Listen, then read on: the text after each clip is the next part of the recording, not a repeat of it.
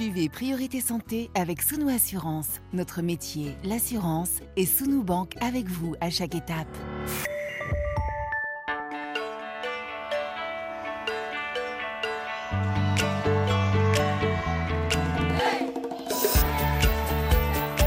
Priorité Santé. Caroline Paré. Bonjour à toutes et à tous. Il faut parfois du temps pour accepter un diagnostic, mais dans certains cas, pour certaines maladies, le patient, comme son entourage, ne dispose pas de ce délai de réflexion pour accepter des soins. Il faut s'engager immédiatement dans une prise en charge qui peut, elle aussi, se révéler particulièrement intense sur le plan physique, mais aussi sur le plan émotionnel, compte tenu des enjeux. C'est ce qui se passe pour les familles confrontées au cancer d'un enfant pour le jeune patient comme pour son entourage. Des cancers pédiatriques qui se distinguent de ceux des adultes parce qu'ils ne concernent pas forcément les mêmes organes, parce que l'organisme est en plein développement. Et autre différence, il n'existe pas de campagne de dépistage. C'est donc sur la base de symptômes, de changements observés ou de plaintes des enfants qu'un médecin va s'interroger, orienter les parents vers des examens, une exploration et parfois un service dédié. Ces cancers de l'enfant aujourd'hui se guérissent sur le papier dans 80% des cas. Mais ces chiffres ne sont pas vrais partout, loin de là. Autrement dit, se pose une nouvelle fois la question de l'inégalité dans l'accès au traitement et dans le financement de la santé. Améliorer donc les prises en charge, le remboursement et aussi l'accompagnement pour les familles, parce que quelle que soit l'issue de l'épreuve, il faudra apprendre à vivre avec et se reconstruire après. Quel type de cancer touche les enfants? Quelle est leur fréquence? Quelles avancées, quels progrès en termes de prise en charge des jeunes patients? On en parle avec nos invités en studio. Avec nous, on vous retrouve, professeur François Dose, bonjour. Bonjour madame. Vous êtes oncologue pédiatre, professeur de pédiatrie à l'Université Paris-Cité, également directeur adjoint de la recherche clinique innovation et de l'enseignement dans le centre d'oncologie Ciredo de l'Institut Curie. Au Sénégal, on va retrouver tout à l'heure en ligne le docteur Fatou Bintou Diagne Akondé. Elle est oncopédiatre au sein du service d'oncologie pédiatrique à l'hôpital Aristide Le Dantec de Dakar. Et puis les soins à côté, bien sûr, l'accompagnement des familles essentielles, comment organiser la vie pendant les traitements. On va donner la parole à Emmanuelle Mallarmé, elle est éducatrice jeunes enfants au service de pédiatrie de l'Institut Curie. Priorité santé sur RFI. Quand on parle hein, généralement des cancers sans donner de précision, on évoque les atteintes aux poumons, au côlon, au sein on parle en réalité des cancers de l'adulte. Aujourd'hui, dans cette émission, nous nous arrêtons sur les cancers de l'enfant et vous allez pouvoir nous expliquer, professeur François Dose, ces différentes atteintes. Précisément, quels sont les cancers les plus fréquents qui sont pris en charge dans vos services en oncopédiatrie? Alors, les cancers les plus fréquents de l'enfant sont les leucémies aiguës, qui ne sont d'ailleurs pas prises en charge à l'Institut Curie, où l'on prend en charge uniquement des enfants atteints dites de tumeurs solides. Euh, les deuxièmes types de cancers après les leucémies aiguës sont les tumeurs du système nerveux central, du cerveau essentiellement. Puis viennent les lymphomes, les cancers des ganglions lymphatique. Et enfin, euh, énormément d'autres tumeurs dans des organes variés de, l'enfant et qui sont toutes spécifiques de l'enfant, souvent des tumeurs qui reproduisent un tissu embryonnaire. On peut citer par exemple le neuroblastome dans les euh, ganglions sympathiques, le néphroblastome dans les reins et beaucoup d'autres tumeurs, toutes aussi spécifiques de l'âge pédiatrique, très distinctes des tumeurs de l'adulte. Est-ce qu'on sait pourquoi notamment les localisations sont différentes? Les, points de départ, les cellules à l'origine de ces tumeurs ne sont pas les mêmes, tout simplement. La plupart des cancers de l'adulte dérivent de ce qu'on appelle des épithéliums, hein, euh, autour de, canaux euh, microscopiques que l'on trouve partout dans le corps, y compris le tube digestif ou le sein, euh, par exemple, pour des cancers fréquents, alors que les cancers épithéliaux chez l'enfant sont absolument exceptionnels. C'est d'autres points de départ. On a parlé justement de ces différents cancers pour tous les enfants. Est-ce qu'il y a des différences justement entre ces enfants en fonction du lieu de vie, en fonction de l'environnement, du contexte infectieux? Parce que je pense, parce qu'on a déjà fait d'autres émissions, hein, d'autres années, on avait pointé particulièrement une maladie qui concerne notamment les enfants en Afrique subsaharienne, qui est rencontrée moins fréquemment dans les pays dits développés. Alors vous parlez du lymphome de Burkitt. Absolument.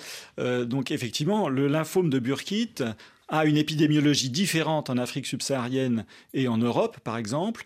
Euh, et euh, même si le docteur Fatou Bintou Diagné Akonde nous le dira, même si l'épidémiologie du lymphome du Burkitt change en Afrique, la forme caractéristique était décrite au niveau de la mâchoire, et alors que les formes que nous voyons le plus souvent aujourd'hui en Europe sont des formes sous la forme de tumeurs abdominales. Hmm. Donc voilà, donc elles, elles, sont, elles ont la même, quand on les regarde au microscope, elles ont la même forme, elles sont certainement pas la même épidémiologie et le lien avec le virus d'Epstein-Barr est certainement différent en Afrique et en Europe. Alors, euh, c'est vrai que quand on parle de cancer en général, on aborde toujours dans nos émissions la question clé du dépistage. Mais c'est vrai, pour les cancers de l'enfant, là c'est très différent. On comprend, il n'y a pas de campagne généralisée pour des cancers qui ont une incidence qui est, si on regarde quand même, très faible. Évidemment, quand c'est dans sa famille, c'est c'est un cataclysme. Mais il n'empêche que sur le papier, quantitativement, c'est assez rare. Donc, ça veut dire on ne peut pas faire de dépistage généralisé, ce serait pas logique, ce serait pas rationnel. Alors, dans la pratique, c'est quoi? C'est qu'il faut que l'enfant ait mal et une boule et une plainte et une difficulté. Qu'est-ce qui se passe? Alors, tout d'abord, je voudrais revenir sur la question du dépistage des cancers de l'enfant. Euh, il y a des cas très particuliers de prédisposition génétique à la survenue de cancer. Et pour ces cas-là, il peut y avoir des mesures de dépistage. Et quand elles sont euh, euh, validées par euh, les, consensus académiques sur le sujet, il faut faire ces mesures de dépistage. Ça permet de diagnostiquer à un stade précoce et de faire des traitements à la fois plus efficaces et moins mutilants. voilà. Donc le dépistage existe dans des formes très rares, puisqu'on estime qu'environ 10, un peu plus de 10% des cancers de l'enfant surviennent dans le cas d'une prédisposition disposition génétique aujourd'hui. C'est à peu près l'état actuel de nos connaissances. Le dépistage à large échelle a été tenté dans certains cancers de l'enfant, mais n'a jamais montré euh, de bénéfice à l'échelle de la population. Et donc, effectivement, le diagnostic est porté à l'occasion de symptômes auxquels il faut euh, prêter attention. Alors, ça veut dire le dépistage, c'est pas la même chose. Autre chose très important quand on parle de cancer, c'est l'annonce du diagnostic. Est-ce que là aussi, il va y avoir dans, dans la pratique, y compris dans la formation des soignants, euh, un apprentissage spécifique ça peut d'ailleurs se passer au stade initial, c'est-à-dire que quand le généraliste ou le pédiatre voit qu'il y a quelque chose qui cloche, on va dire hein, de façon vulgaire, il va commencer à poser des jalons, pas dire bien sûr je pensais à un cancer parce que c'est pas du tout le, but, mais comment est-ce qu'on fait pour dire les choses parce que ces choses elles sont absolument épouvantables à entendre? Absolument, c'est vrai, et je pense que euh, les circonstances doivent être euh, euh, examinées au fur et à mesure. Sur les premiers symptômes, euh, et qui, qui mène par exemple soit à une prise de sang pour une leucémie, mm. soit à une imagerie pour une tumeur solide, eh bien, euh, il faut évoquer la possibilité et il est important que l'enfant soit rapidement adressé dans un milieu spécialisé, pluridisciplinaire spécialisé. Voilà, que ce soit pour une tumeur solide, les chirurgiens qui opèrent ces enfants ou les oncologues, que ce soit pour une leucémie, les hématologues.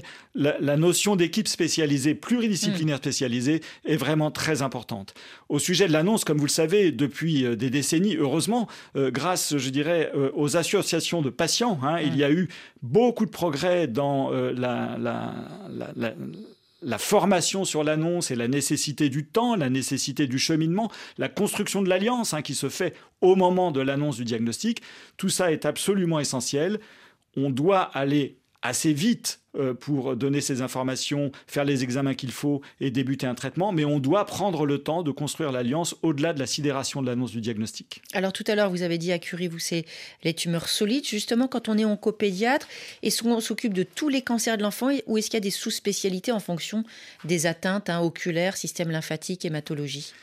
Alors aujourd'hui, en tout cas, si vous voulez, dans, dans, les pays de haut revenu, la cancérologie pédiatrique est vraiment structurée en trois branches.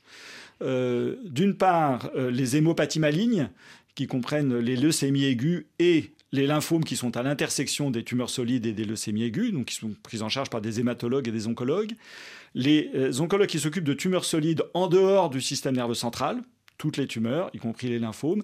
Et puis, euh, ceux qui sont neuro-oncologues et qui s'occupent plus particulièrement du tumeur du système nerveux central. Et quand je vous parle à vous, professeur François Dose, votre spécialité, c'est quoi? Alors, ma spécialité, c'est la neuro-oncologie et les tumeurs de l'œil. Alors, tumeurs de l'œil, justement. On a un auditeur de RDC, Kizito, qui a une question à ce sujet, un message Facebook. Je vais vous lire son message. J'aimerais parler du cancer de l'œil chez l'enfant, car les parents qui ont des enfants atteints du rétinoblastome se rendent compte des symptômes très tard, ce qui complique la prise en charge charge et peut provoquer la mort. Que faire en matière de prévention pour ce type de cancer? Qu'est-ce que vous pouvez répondre à Kizito? On revient justement euh, ce sujet abordé tout à l'heure du dépistage, mais là c'est sur un point précis. Eh bien, écoutez, je partage tout à fait son opinion. C'est euh, une très grande injustice ce qui se passe autour du rétinoblastome, euh, puisque euh, dans les pays de haut revenu, plus de 95% des enfants sont guéris, alors que dans des pays comme la RDC, euh, la plupart, la majorité des enfants atteints de rétinoblastome meurent. Donc il y a une très grande injustice, mais il faut peut-être être encourageant. Euh, j'ai justement travaillé, je travaille encore avec le professeur Hubert Lugumba en, RDC, euh, qui connaît très bien cette maladie et qui a lui-même travaillé justement, par exemple, sur le retard au diagnostic. Mm. Hein, et donc on voit des enfants dont la maladie est découverte au stade métastatique, qu'on ne sait pas euh, euh, soigner et guérir efficacement aujourd'hui, euh, et alors que la maladie localisée est curable.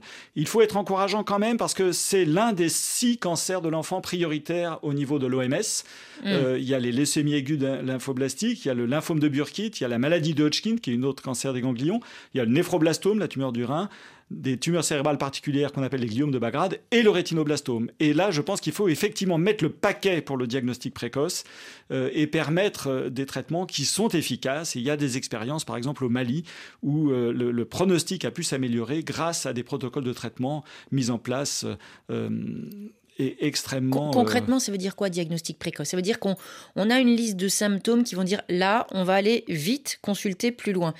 L'enfant, il se plaint de quoi exactement? Alors pour le rétinoblastome, il y a deux signes extrêmement caractéristiques un qu'on appelle la leucocorie, qui est le reflet blanc à travers la pupille dilatée, mmh, c'est mmh. la visualisation directe de la tumeur, et l'autre c'est le strabisme. Il s'agit mmh. toujours de jeunes enfants, il ne faut pas banaliser le strabisme du nourrisson, il faut un examen ophtalmologique avec examen du fond d'œil, parce que ça peut révéler des tas de maladies, mais dont une tumeur oculaire. Donc, euh, comme on dit trivialement, un enfant qui louche, on consulte. On consulte et on voit un ophtalmo qui fait un fond d'œil. Alors, euh, le volet thérapeutique, on va aussi parler maintenant de la vie quotidienne, réorganiser le temps des soins. On en parle tout de suite.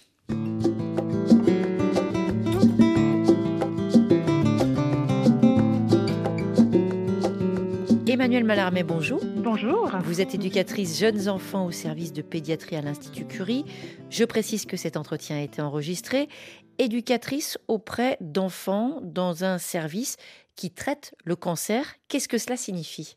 Alors, nous, nous sommes deux éducatrices à temps partiel, donc dans le service d'oncologie pédiatrique. Donc, l'éducateur de jeunes enfants à l'hôpital, euh, il est là pour accompagner euh, l'enfant et sa famille, donc euh, les parents, la fratrie et un petit peu la famille au, sens, au sens large, les grands-parents. On est là pour organiser des activités au sein d'une salle de jeu pour accueillir les enfants, mais aussi des événements dans le service en faisant intervenir des associations professionnelles comme les clowns, euh, des conteuses, des musiciennes de la philharmonie et de nombreuses associations bénévoles qui proposent des activités tout au long de l'année. Puis des interventions également au chevet lorsqu'un enfant ne peut pas se déplacer, que des parents ont besoin de, de relais il y a une classe au sein de l'Institut euh, du service pédiatrique. Emmanuel Mallarmé, je vous interromps parce que euh, dans ce que vous nous dites, on comprend que vous avez un rôle auprès des enfants, j'imagine aussi auprès des parents. Est-ce que la plupart du temps, la maladie, elle est absente de ces moments de partage avec parents et enfants? Alors, tout va dépendre un petit peu de, là où on en sont au niveau du parcours de soins. C'est-à-dire euh, bah, entre le moment où il y a l'annonce, la maladie est très présente puisqu'ils viennent d'apprendre voilà, le diagnostic est posé. Donc forcément, les familles, on n'a pas le même rapport avec ces familles-là, avec des familles qui sont là depuis plusieurs semaines, plusieurs mois, où en fait euh, bah, la salle de jeu est un lieu un petit peu ressource, un lieu de jeu pour les enfants et leurs familles, un lieu où on peut penser à autre chose et où là où l'enfant est un enfant, voilà, euh, en dehors du soin. Donc on, propose des choses en fonction, enfin on laisse les enfants aussi demander euh, ce qu'ils veulent. S'ils veulent faire de la peinture, de la pâte à modeler, des puzzles. Euh. et puis euh, les parents sont amenés soit à rester avec l'enfant, parce que c'est un lieu aussi pour eux recréer du lien en dehors du soin, permettre de faire voilà rigoler autour d'un jeu. Est-ce qu'il y a une formation précise? Quand on est éducatrice jeunes enfants On sait bien sûr qu'on va travailler euh, de façon privilégiée, par exemple en crèche, en garderie, etc. Vous, vous êtes à l'hôpital. Vous avez été formé spécialement, et je dirais en plus, dans un service très particulier de l'hôpital qui s'occupe d'enfants et d'enfants atteints de cancer. Est-ce qu'il y a une formation spécifique? Alors, il n'y a pas de formation spécifique, mais il y a beaucoup de cours maintenant hein, autour des milieux spécialisés. Mais après, j'ai envie de dire, c'est aussi la formation, c'est un cheminement professionnel. Après, on a régulièrement des propositions de formation au cours de l'année sur des thèmes, la gestion des émotions, autour euh, la prise en charge d'un enfant hospitalisé. Quand on dit gestion des émotions, c'est la gestion des émotions de l'éducatrice ou la gestion des émotions de l'enfant et de ses parents? Bah, une gestion de, de, l'émotion en tant que professionnel, parce que forcément, on est au contact aussi bah, d'enfants. Les familles passent par beaucoup d'épreuves. Souvent, il y a des familles qu'on connaît depuis longtemps, on les accompagne. Souvent, c'est des moments de joie. Il peut aussi y avoir des moments de tristesse. Et bah, nous, il faut aussi qu'on se protège, mais les émotions sont là. Et bien sûr, il ne faut pas les nier, et puis, euh, mais il faut apprendre à les gérer. Et justement, quand on les gère, quand on rentre à la maison, on fait comment pour laisser le paquet? Justement dans l'enceinte de l'hôpital? Bah, Ça dépend des situations, ça va dépendre euh, du moment, de l'année aussi. Il y a des périodes un petit peu plus difficiles. Il y en a qui partent en vacances, il y a des gens, des gens qui vont fêter Noël en famille. Et c'est vrai que pour les familles qui sont hospitalisées, bah, c'est aussi des périodes difficiles. Donc on, a une place très, importante auprès de ces familles sur ces moments-là. Puis ensuite, on, a des accompagnements aussi euh, avec des professionnels de l'hôpital qui peuvent nous recevoir et puis échanger. Après, à la maison, on ne raconte pas forcément tout, hein, que ce n'est mmh. pas le lieu non plus. Et puis après, voilà, il y a le secret professionnel, donc on fait attention à ce qu'on dit. Euh, mais euh, on ne peut pas, non, euh, sortir de là sans avoir une pensée pour ce qu'on a fait dans la journée, pour tel enfant. Mais après, avec l'expérience, on apprend aussi à le gérer et puis à, ne pas, ce que ça, voilà, reste en nous toute la journée quand on travaille pas, en fait. On arrive à rester gai, heureuse, jouer, chanter, s'amuser comme avec tous les autres enfants? Eh bien, écoutez, euh, au début, je me posais la question, euh, mais effectivement, bah, euh, on y arrive parce qu'après, il y a, les enfants qui sont présents et puis bah, les enfants, ils arrivent dans la salle de jeu, ils rient et forcément, bon, bah, ça donne le sourire quand on a un petit garçon qui arrive et qui dit Coucou Emmanuel, je suis là. Souvent, la salle de jeu, c'est tellement un lieu important pour eux et pour les parents, c'est souvent un lieu, ils nous disent, ça a été un lieu important pour eux, mmh. un espace dans lequel ils ont un peu un peu, hein, je dis bien, oublier euh, les soins, un espace où l'enfant redevient un enfant, il a envie de faire, euh, de jouer aux, voitures, euh, de jouer à la dinette. pour les, pour les plus jeunes, c'est un lieu voilà, où ils aiment venir nous faire un petit coucou même quand ils sont de passage. Bah, on les comprend, retrouver des sourires, ça fait toujours du bien. Un grand merci à vous. Hein. Emmanuel Malarmé, merci pour toutes ces réponses soigner, accompagner les enfants et leurs familles. Tout à l'heure, vous disiez, euh, professeur François Dose, on vous retrouve. Euh, quand le diagnostic est là, on va avoir une approche pluridisciplinaire. Et on comprend que ce travail d'équipe, c'est pas simplement un travail de soignant. Absolument. Et la pluridisciplinarité, elle a plusieurs, euh, plusieurs dimensions. Il y a bien sûr plusieurs disciplines médicales. Hmm. Voilà, euh, que ce soit euh, euh, les oncologues, les hématologues eux-mêmes, bien sûr les chirurgiens, les radiothérapeutes, bien sûr les radiologues, les médecins de médecine nucléaire, les médecins qui examinent les spécimens tumoraux sur le plan biologique ou au microscope anatomopathologique. Et cette pluridisciplinarité médicale, elle est essentielle. Mais il y a aussi une pluridisciplinarité pluriprofessionnel mm, mm. au sein des équipes d'hémato-oncologie pédiatrique, avec, euh, on vient d'entendre une éducatrice, bien sûr, de jeunes enfants, mais bien sûr les infirmières, les auxiliaires de puériculture, les assistantes médicales, les éducatrices, les psychologues, le psychiatre.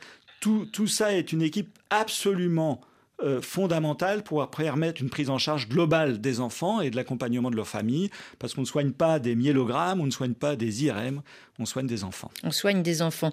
Quand on, décide de la prise en charge, est-ce qu'en général les choses s'enclenchent rapidement pour les enfants? Elles s'enclenchent rapidement, parfois même en urgence. C'est assez rare que ce soit des circonstances qui nécessitent un traitement absolument urgent, mais euh, en général, euh, en quelques jours, on peut le plus souvent faire le diagnostic et initier un traitement tout en construisant cette alliance thérapeutique qui est absolument indispensable à préserver tout au long de la maladie et des traitements. Maladie compliquée, les cancers, vocabulaire aussi compliqué, comment on le dit simplement aux enfants? Alors, euh, il faut bien sûr tenir compte de, l'âge et de la capacité de compréhension. Il faut tenir compte de l'environnement familial. Euh, les enfants euh, tout petits peuvent avoir des informations, euh, y compris sur leurs soins, au fur et à mesure que ces soins sont, déroulés. À l'inverse, les adolescents peuvent être vus en tête à tête en entretien pour répondre à leurs questions s'ils le souhaitent. Et on ne leur impose certainement pas, mais beaucoup le souhaitent. voilà, donc là, c'est une adaptation tout en évitant de dire des choses que euh, de répondre à des questions que les enfants n'ont pas posées, par exemple. Précisément, dans la bouche des enfants, il y a des questions qui reviennent souvent, toujours. Par exemple, une question assez bête que je vais vous poser. À partir du, de quel moment ils ont dans leur vocabulaire le mot cancer? Est-ce que c'est tôt? Est-ce que c'est tard? Est-ce que ça veut dire quelque chose? Est-ce que, comme dans une idée préconçue chez beaucoup d'adultes encore, le cancer veut dire mort ou pas forcément? Alors, je ne pense pas du tout, mm. euh, et c'est pas du tout l'expérience que j'en ai aujourd'hui.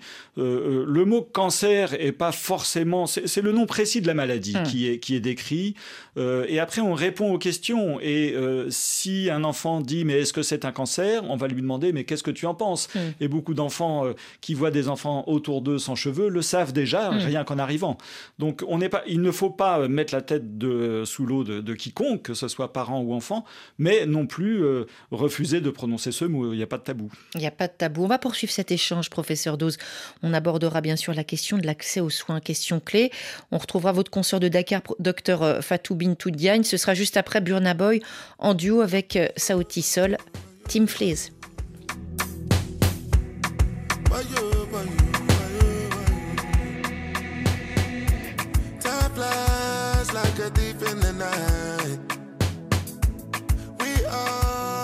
Story to write.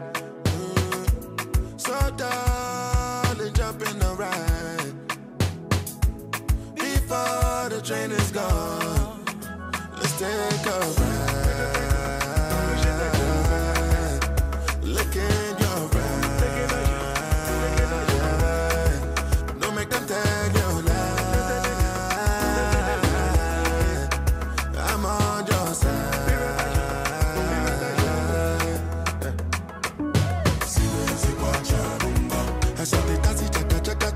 I can defeat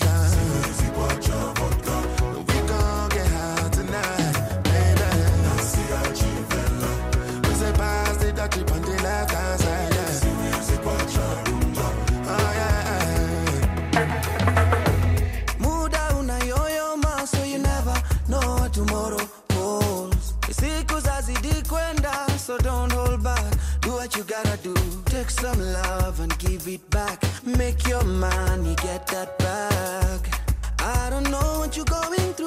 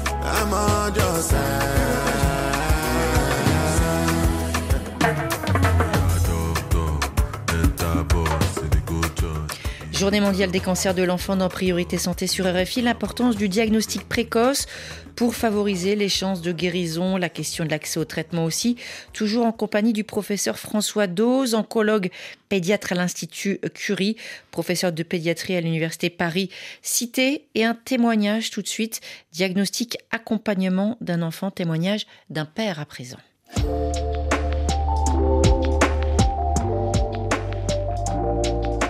Priorité santé sur RFI. Pierre-Adrien, bonjour. Bonjour. Vous êtes en, ligne du Royaume-Uni, à Sheffield précisément. Oui. Alors, on va parler d'une question extrêmement délicate. Hein. Je vais essayer d'être la plus douce possible parce que franchement, c'est pas évident du tout. Alors, c'est votre petite fille qui a succombé des suites d'un cancer. Euh, quel, avait, quel âge avait votre petite fille quand elle est morte? Euh, Elle avait trois ans. Alors, en, janvier, fin janvier, euh, fin janvier 2019. Cette petite fille, elle s'appelait Olivia. Euh, quels sont chez elle les, premiers signes chez Olivia qui vous ont inquiété? Alors, euh, au tout début, donc ça, ça, remonte à, ça remonte à septembre 2017. On a noté au lever qu'il y avait une espèce de, une espèce d'excroissance, si vous voulez, dans son, dans son oreille. Mmh. Et bon, personne, nous, on savait déjà qu'en tant que parents, on se, on se, fait des soucis, on savait qu'il y avait quelque chose qui n'allait pas, mais bon. Donc, les gens, on l'amène chez l'autorino, on l'amène chez le médecin, les gens font des, font des, font des examens. Mmh. On pense à, ils pensaient à un polype, à une centre à 300 qu'ils ont fait, qu'ils ont fait qu'ils ont fait, euh, qui sont fait retirer. Et euh, bon, a priori, euh, tout allait bien. Elle a commencé à aller bien à nouveau. Et puis, quelques, quelques mois plus tard, elle a commencé à aller, vraiment mal. Et l'excroissance avait commencé à, à, repousser. Quand vous dites elle allait mal, elle se plaignait de la douleur ou elle avait eu des comportements qui avaient changé Elle elle a fait des, il y, a un gros grésillement là, je ne sais pas ce que c'est. Ah, c'est la ligne, je ne sais pas, mais en tout cas, on ne l'entend pas, si ça peut vous rassurer. Non, non, je, vous en prie alors. Alors, ce qui s'est, passé, c'est qu'elle avait des, je me souviens plus exactement parce que ça remonte, mais elle avait des comportements, euh, elle se sentait vraiment mal. Tout d'un coup, elle se sentait vraiment mal. Et donc, euh, elle, marchait mal, elle marchait un peu de, de traviole. Donc, elle, perdait l'équilibre. le, diagnostic, ça s'est passé comment? Et l'annonce, ça s'est passé comment? Ce que, je, ce que je souhaite dire, c'est que donc on, l'a amené, on l'a amené à l'hôpital parce que l'expansion avait été revenue et, euh, et comment dire, euh, euh, on l'a, les, les, médecins étaient perplexes parce qu'on savait pas, on savait pas ce, que, ce qui se passait. Et donc ils ont fait toutes sortes d'examens et c'est là que c'est là que c'est là qu'ils ont détecté un cancer rhabdomyosarcome. Et en fait, ce qui s'était passé, c'était que, euh, d'après ce qu'on nous a expliqué, c'est que le cancer était parti du nez et ils avaient trouvé un moyen de se propager jusqu'à jusqu'à jusqu'à l'oreille. Je me, je me, tourne juste un instant, je vais vous reprendre en ligne Pierre-Adrien vers euh, professeur François Dose qui bien évidemment suit notre échange. Question très simple, un rhabdomyosarcome, c'est quoi? Alors d'abord, je voudrais exprimer mon empathie hein, au papa d'Olivia. Euh, euh, alors un rhabdomyosarcome, c'est une des tumeurs, ce qu'on appelle des tissus mous, hmm. euh, voilà, développés au niveau de tous les tissus mous, c'est-à-dire non osseux, mais partout euh, possiblement dans, le corps, euh, et qui, euh, dans la forme la plus fréquente, est le rhabdomyosarcome embryonnaire, donc il reproduit un tissu musculaire de type embryonnaire. Il y a d'autres formes de rhabdomyosarcome moins fréquentes à cet âge, mais voilà, c'est un des sarcomes, donc des tumeurs des tissus de soutien, les plus fréquents chez l'enfant. Ça veut dire, quand on dit qu'il y a une excroissance au niveau de l'oreille, ça veut dire qu'il y a eu déjà un, développement, parce que là, quand il décrit, à moi qui n'y connais strictement rien, c'est devenu quand même solide. Ah, c'est solide. C'est solide. C'est une tumeur solide. Donc c'est une excroissance et qui va un peu prendre, qui va coloniser. Là, en l'occurrence, c'était au niveau de la tête, ça a colonisé l'espace, en fait. Oui, euh, effectivement. Dans, dans, les conduits euh, auditifs, euh, on peut voir, comme pour Olivia, des, des, des de mésarcome dans, dans, dans, cet endroit. et également dans les cavités nasales, puisque ça a été décrit comme ça. Donc, je ne connais pas précisément, bien sûr, le cas d'Olivia, mais c'est une localisation qui n'est pas inhabituelle. Pierre-Adrien, on vous retrouve en ligne. Il y a eu des premiers traitements, il y a eu une hospitalisation j'allais venir. Alors en fait, ça, tout a été, euh, tout a été malheureusement très vite. Ça se mm. développait à une vitesse telle que euh, Olivia pouvait plus euh, plus respirer. Donc le, premier traitement qu'il a fallu faire immédiatement, ça a été de lui faire une trachéotomie. Et mm. ça a été déjà très très pénible déjà pour nous parce qu'on pouvait plus on pouvait plus communiquer avec elle par mm. par, par, la parole. Il a fallu qu'on utilise le langage des signes. Et alors après, il a fallu lancer une euh, il a fallu euh, commencer la chimiothérapie. Et en parallèle de ça, euh, ils, ont, ils ont contacté un établissement à Jacksonville pour, pour qu'on envoie Olivia pour un traitement de thérapie au proton. Hmm. Donc ça s'est passé aux États-Unis, professeur François Dose. Aujourd'hui, ce type de, radiothérapie, c'est accessible en France, mais il y a eu avant des programmes d'échange, hein, c'est ça? Il y a eu dans le passé effectivement quelques rares enfants qui ont pu être adressés dans des centres de protonthérapie euh, aux États-Unis lorsque euh, la technique n'était pas disponible ou la technique pour un enfant particulier n'était pas disponible. Mm. Aujourd'hui, euh, la protonthérapie en France euh, est réalisée dans trois centres. Historiquement, le premier centre, c'est l'Institut Curie, grâce aux équipes de radiothérapie, de physiciens, des techniciens de radiothérapie, mais également des anesthésistes et des infirmières anesthésistes, parce que beaucoup d'enfants, jeunes enfants, sont traités sous anesthésie générale. Donc ça, c'est réalisé à l'Institut Curie. Deux autres centres de protonthérapie ont une expérience pédiatrique qui est euh, de développement plus récent euh, à Nice et à Caen. Alors, Euh, dans un premier temps, Pierre Adrien, ça a donné des résultats. Ensuite, qu'est-ce qui s'est passé? Alors, donc nous sommes partis à Jacksonville pour trois mois. Mm. Et là, le personnel là-bas était vraiment, c'était en parallèle de, de, chimiothérapie. Et le, ça a vraiment, ça a vraiment été très efficace.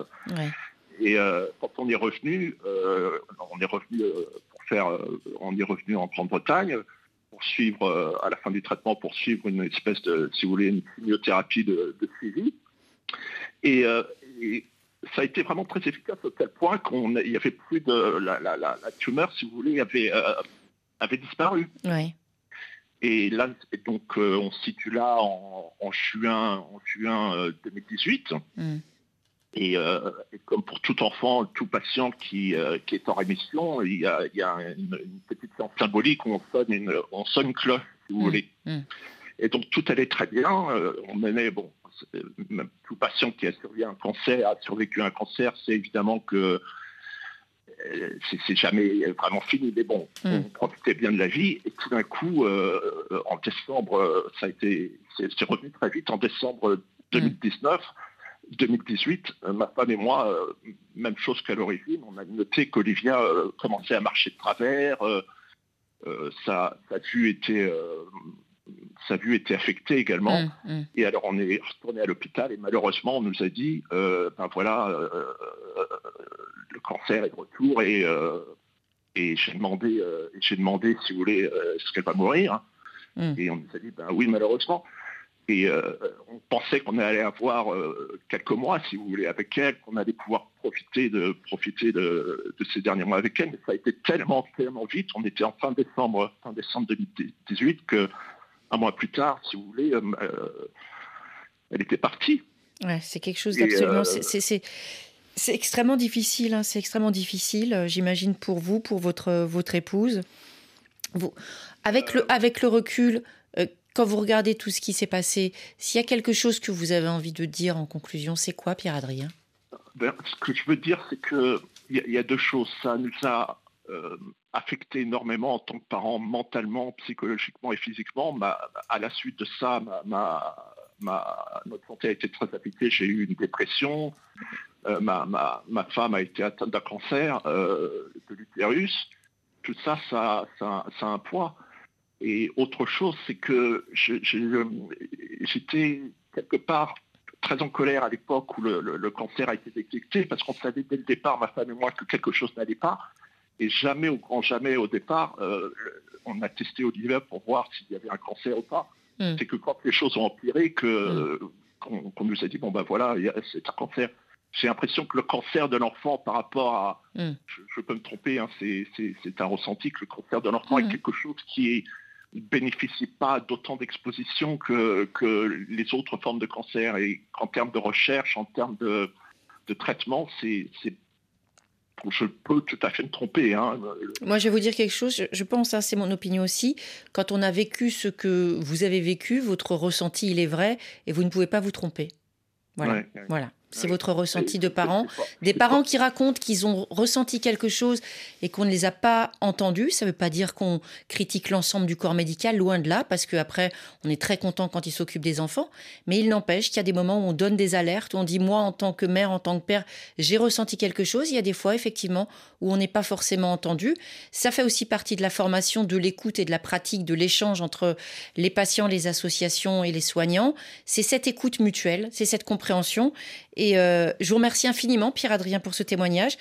Pas, on va dire, hein, c'est pas facile à écouter, c'est pas facile à partager, mais c'est très important de le faire en tout cas. Bonne journée et bon courage à vous. Professeur François Do, je suis sûr que vous prenez pas ça comme une critique négative du tout, ce, témoignage de, Pierre-Adrien. Alors la question du délai au diagnostic est une question très, soulevant, très souvent soulevée par les parents. Euh, alors on dit classiquement qu'un médecin généraliste au cours de sa carrière, aura l'occasion de voir un enfant atteint de cancer pendant toute sa carrière. Donc on imagine à quel point effectivement il est difficile de mettre en priorité des hypothèses diagnostiques le cancer de l'enfant. Néanmoins, euh, ce que vous dites est exact, c'est-à-dire que c'est l'écoute qui compte.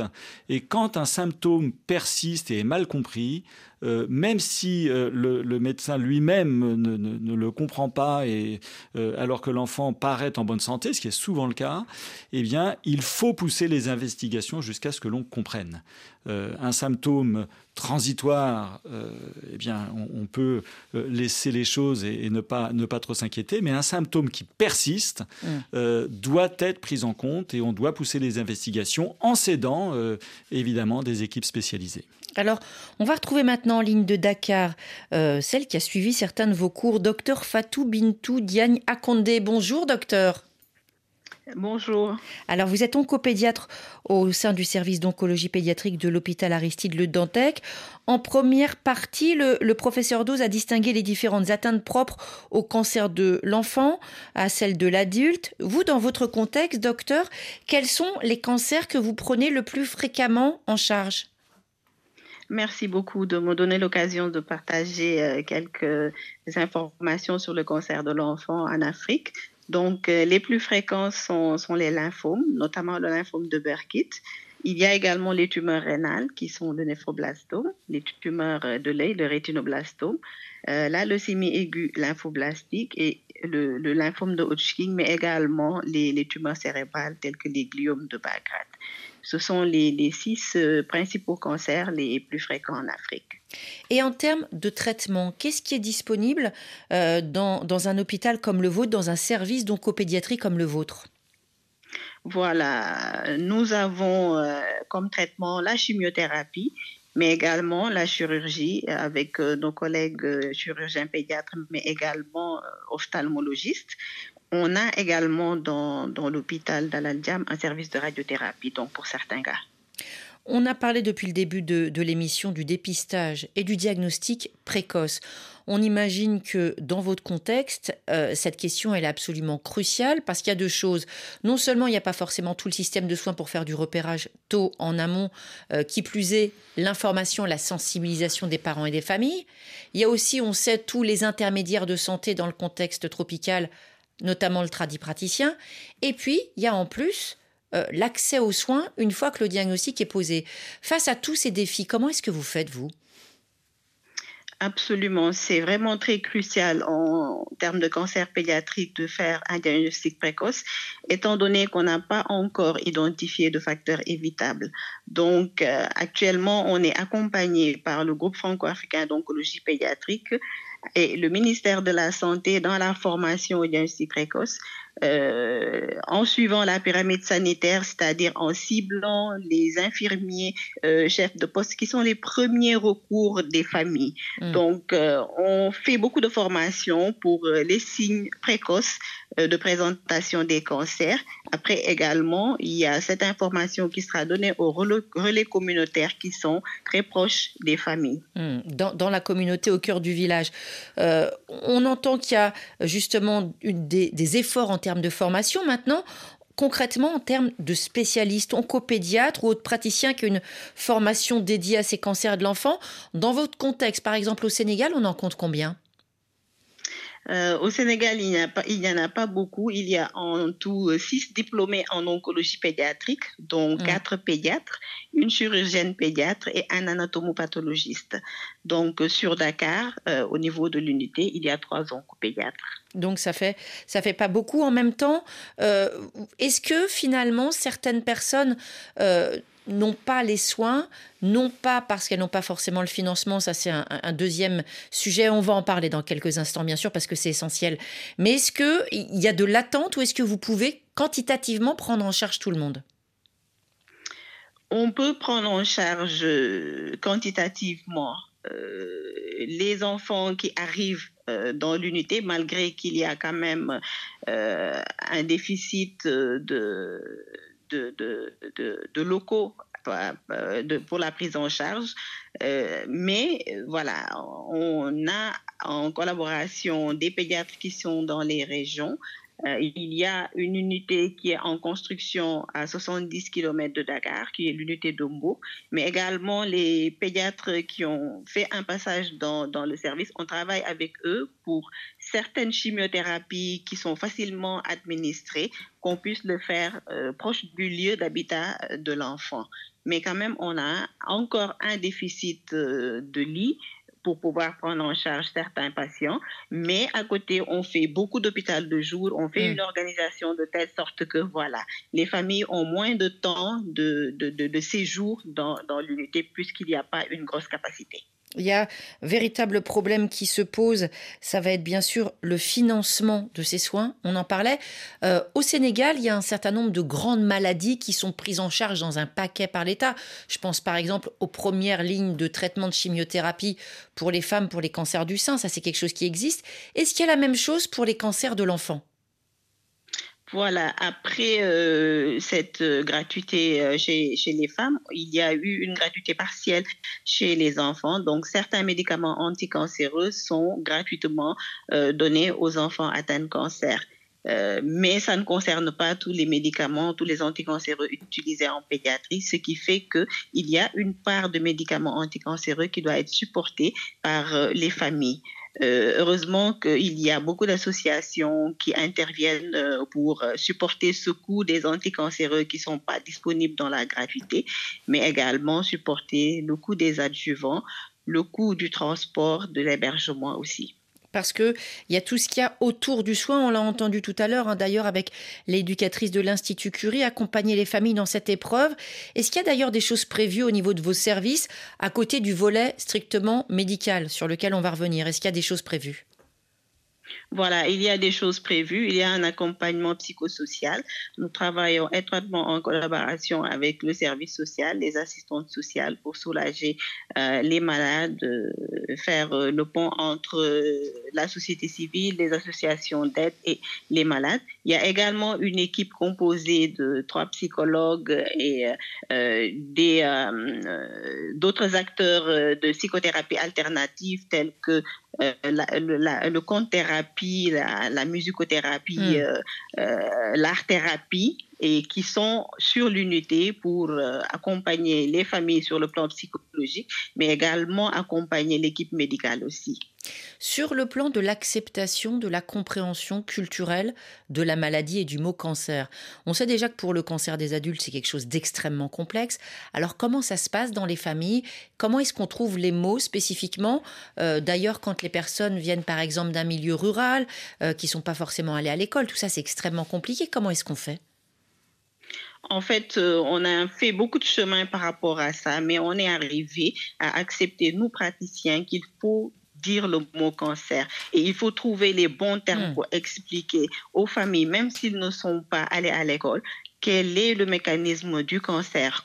Qu'est-ce qui fait que on parle de cancer avec euh, vraiment des mots qui sont faciles à comprendre pour eux et après, il y a cette communication qui doit être juste, qui doit être honnête, qu'on a vraiment instaurée avec les parents et de façon vraiment graduelle, ils acceptent, ils acceptent la maladie et il y a le soutien également de l'équipe psychologique qui fait que voilà, les parents comprennent. C'est pas tout le mmh. temps facile.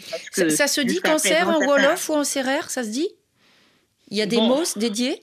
En Wolof, c'est cancer, c'est le même mot. C'est le même en mot. Wolof, c'est cancer.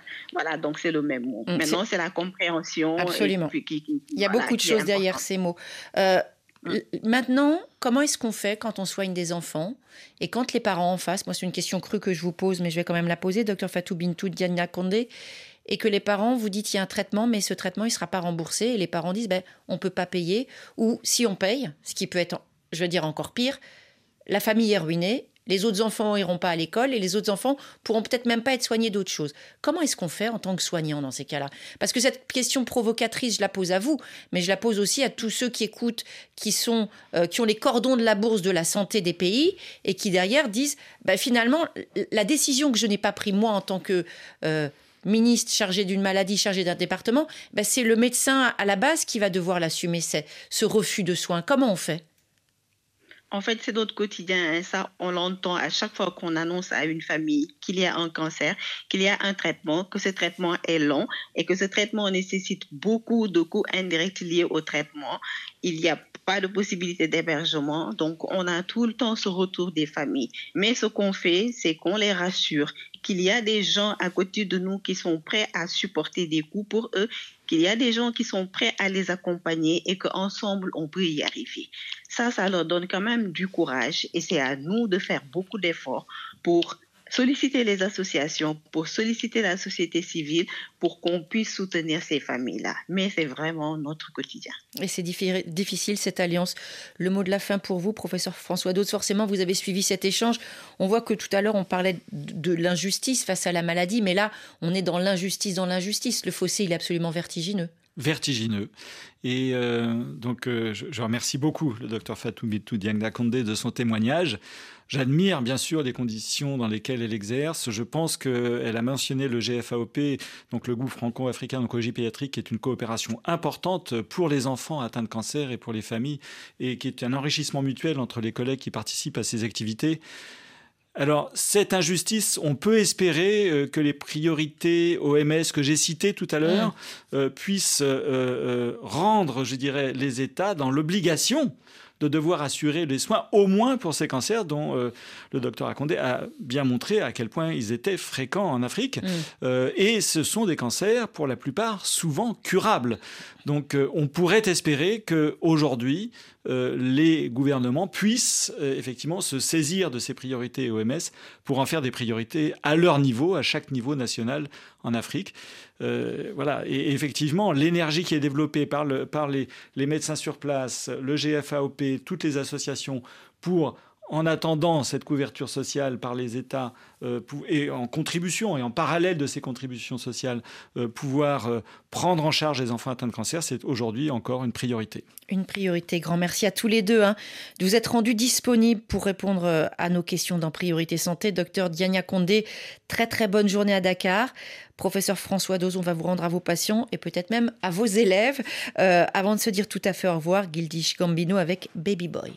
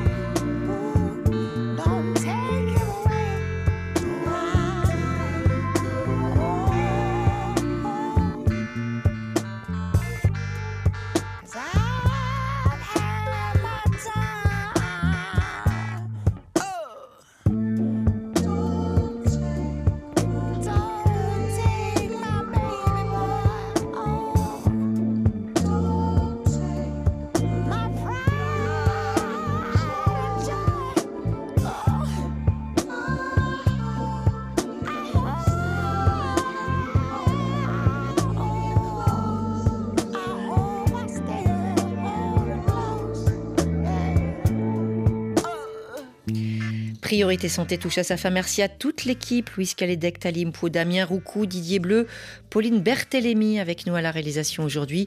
Demain, émission Question de femmes. Se reconstruire après une rupture ou un divorce, comment retrouver des forces, la confiance en soi, faire des projets, conduire la famille, surtout quand on est toute seule. Après l'épreuve de la fin d'une relation, témoignage, une spécialiste à votre écoute. Ce sera à partir de 9h10 temps universel. D'ici là, restez à l'écoute de RFI et portez-vous bien.